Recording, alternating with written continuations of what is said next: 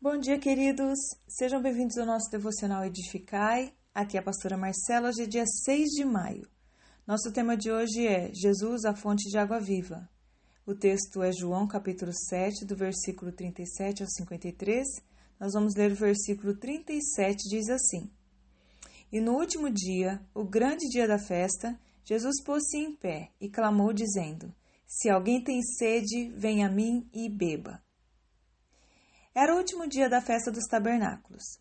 Nessa festa, os judeus deixavam suas casas e montavam tendas, numa lembrança da época em que peregrinaram no deserto. Era um período de sete dias de muita festa, cânticos, celebração, uma verdadeira ação de graças, celebrando a Deus que providenciou tudo o que precisavam: água, maná, em agradecimento a Deus que providenciava as chuvas que precisavam para uma colheita abundante. Durante a festa, havia uma espécie de procissão alegre conduzida pelo sacerdote até o tanque de Siloé. Nesse tanque, o sacerdote pegava água em um jarro de ouro e levava até o altar do templo, onde a água era derramada. No último dia de festa, o dia mais importante, esse ritual era realizado e foi justamente nesse dia, não no primeiro ou no terceiro, mas no último dia, Jesus se levanta e diz em alta voz: Se alguém tem sede, venha a mim e beba. Veja, a festa celebrava a provisão de Deus no deserto. E é impossível não se lembrar da rocha que jorrava água para o povo de Deus. É impossível não pensar nos versos de Isaías 55 e outros textos onde essas águas apontavam para o próprio Senhor Jesus. Jesus era o motivo dessa festa.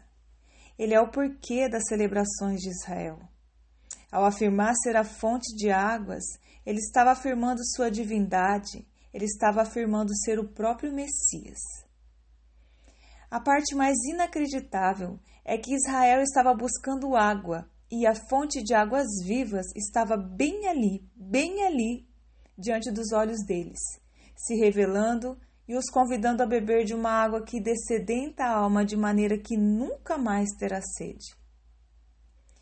Essas palavras de Jesus faziam muito sentido para um povo cuja vida desértica os tinha feito prisioneiros. Faz sentido para aqueles que têm sede o beber da água. Quem tem sede conhece o desespero e sente na pele a necessidade que tem de beber da água. Essa é a realidade de todo ser humano, que, mesmo sem perceber, busca satisfazer-se buscando em diversas outras fontes, todas inúteis para saciar a sede. O que Jesus tem para aqueles que creem nele são rios de águas correntes. O Espírito Santo que traz à nossa vida pureza, fluidez, novidade de vida, ele traz movimento, está disponível para aquele que crer em Jesus Cristo. O convite é para todos, todos os que têm sede. Deus abençoe você, tenha um excelente dia, em nome de Jesus.